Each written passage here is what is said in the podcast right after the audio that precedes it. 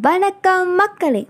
நம்ம எல்லாருக்குமே வாழ்க்கை மேலேயோ இல்லை நமக்கு ரொம்ப பிடிச்சவங்க மேலேயோ என்னைக்காச்சும் ஒரு நாள் ஒரு வெறுப்பு ஏற்பட்டிருக்கலாம். அப்படி ஏற்பட்டிருக்க அவங்களுக்கு அப்போது இந்த செக்மெண்ட் உங்களுக்காகத்தான். அது ஒரு பெரிய ஸ்கூல் அந்த ஸ்கூலில் ஒரு டீச்சர் இருக்கார். அவர் எப்போவுமே சோகமாக இருக்கார்.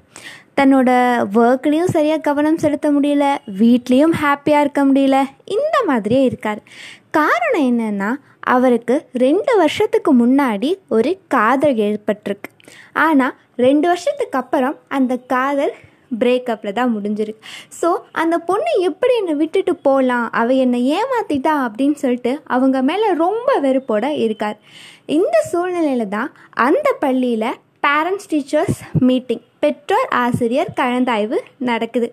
அப்போது எல்லா பேரண்ட்ஸும் இவரை வந்து மீட் பண்ணிட்டு போயிட்டாங்க. ஒரே ஒரு பையன் மட்டும் தனியாக வர்றான். அந்த பையனை இவருக்கு ரொம்ப பிடிக்கும். ஏன் தெரியுமா? அவன் ரொம்ப நல்லா படிப்பான். எப்போவுமே துரு துரு துருன்னு இருப்பான். இது எல்லாத்தையும் விட ரொம்ப முக்கியமான விஷயம் எப்பொழுதுமே சிரிச்சுக்கிட்டே சந்தோஷமாக ஹாப்பியாக இருப்பான். அதனால் அந்த ஆசிரியருக்கு இந்த மாணவனை ரொம்ப பிடிச்சிருக்கும். அவர் கேட்டார் நீ மட்டும் என் பேரண்ட்ஸ் டீச்சர்ஸ் மீட்டிங்க்கு தனியாக வந்திருக்க? அப்படின்னு கேட்குறாரு அதற்கு அந்த பையன் சொன்ன பதில் இவரை ரொம்ப ஆச்சரியப்படுத்தியிருக்கு. எனக்கு சின்ன வயசில் இருந்தே அம்மா அப்பா கிடையாது. என்னை ஒரு ஆசிரம வாசலில் போட்டுட்டு போயிட்டாங்க. நான் ஆசிரமத்தில் தான் வளர்கிறேன் அப்படின்னு சொல்கிறாங்க இதை அந்த ஆசிரியர் கொஞ்சம் கூட எதிர்பார்க்கல. ஏன்னா அம்மா அப்பா இல்லைன்ற குறையே அவன் முகத்தில் தெரியாது. யாருக்கும் சந்தேகமும் வராது. அந்தளவுக்கு அந்த பையன் உற்சாகமாக இருக்கான். இதெல்லாம் கடந்த பின்னும் அந்த ஆசிரியருக்கு மனசில் ஏதோ ஒரு சலசலப்பு. அந்த பையன்கிட்ட இதை பற்றி கேட்கணுன்னு நினச்சிக்கிட்டே இருக்கார். அப்போ அந்த பள்ளியோட விளையாட்டு அரங்கத்தில் அந்த பையன் உட்காந்துருந்தான் அங்கெல்லாம் விளையாடிட்டு இருந்தாங்க. அதை பார்த்து இவன் யூஸ்வலாக எப்பவும் போல் ஹாப்பியாக பார்த்துட்ருக்கான். அப்போ இந்த ஆசிரியர் உள்ளே போகிறாரு போனோட்டு அவன் சொல்கிறான் என் பக்கத்தில் வந்து உட்காருங்க சார். நீங்களும் பார்க்க வந்தீங்களான்னு சொல்லிட்டு அவர் அன்பாக கூப்பிட்டு பக்கத்தில் உட்கார வைக்கிறான். அப்போ அந்த ஆசிரியர் சொல்கிறாரு இதை நான் கேட்குறேனே நீ தப்பாக நினச்சிக்காத. ஆனால் எனக்கு இதுக்கு பதில் தெரிஞ்சே ஆகணும். கேட்கவான்னு சொல்லிட்டு கேட்குறாரு. கேளுங்க சார் அப்படின்னு அந்த பையன் சொல்கிறான் அதுக்கு இந்த ஆசிரியர் சொல்கிறாரு உன்னை பார்த்த பெற்றோர்கள் இல்லாத மாதிரியே தெரியலையே. ரொம்ப சந்தோஷமாக இருக்க.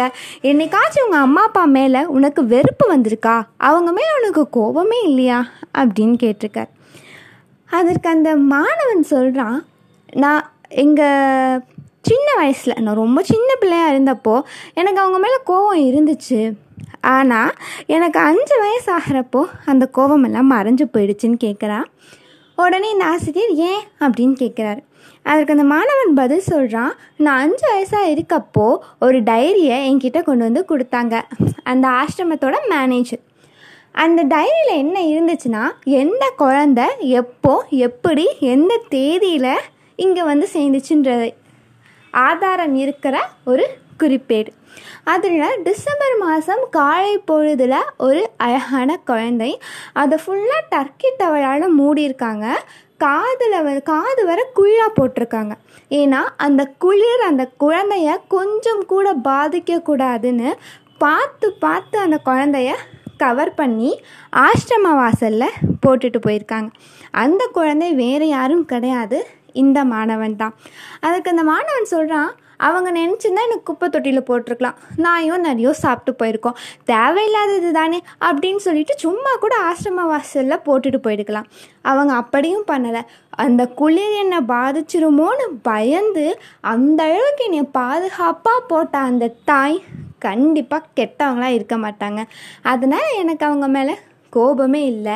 எப்படியும் என் வாழ்க்கை நல்லா தான் இருக்கும்னு எனக்கு நம்பிக்கை இருக்குது அதனால தான் நான் எப்போவுமே சந்தோஷமாக இருக்கேன்னு சொல்கிறேன் இதுலேருந்து நம்மளுக்கு என்ன தெரியுதுன்னா வாழ்க்கை மேலேயோ இல்லை மற்றவங்க மேலேயோ நம்மளுக்கு வெறுப்பு வர்றப்போ ஒரே ஒரு விஷயத்த நினச்சி பாருங்கள் அவங்க என்னைக்காச்சும் செஞ்ச ஏதாச்சும் ஒரு நல்லதை நினச்சி பாருங்கள் கண்டிப்பாக அந்த வெறுப்பு அஞ்சே செகண்டில் ஓடி போயிடும் இனிமேல் இந்த லைஃப்பில் நீங்கள் எல்லாத்துக்கிட்டேயுமே அன்பை ஸ்ப்ரெட் பண்ணி பாருங்கள் திரும்பி உங்களுக்கு அது பத்து மடங்காக வரும். ட்ரை பண்ணி பாருங்கள் ஒரு வாரத்தில் உங்களுக்கே டிஃப்ரென்ஸ் தெரியும். தொடர்ந்து கேட்டுக்கிட்டே இருங்க. Thank you for the support sharing is caring thank you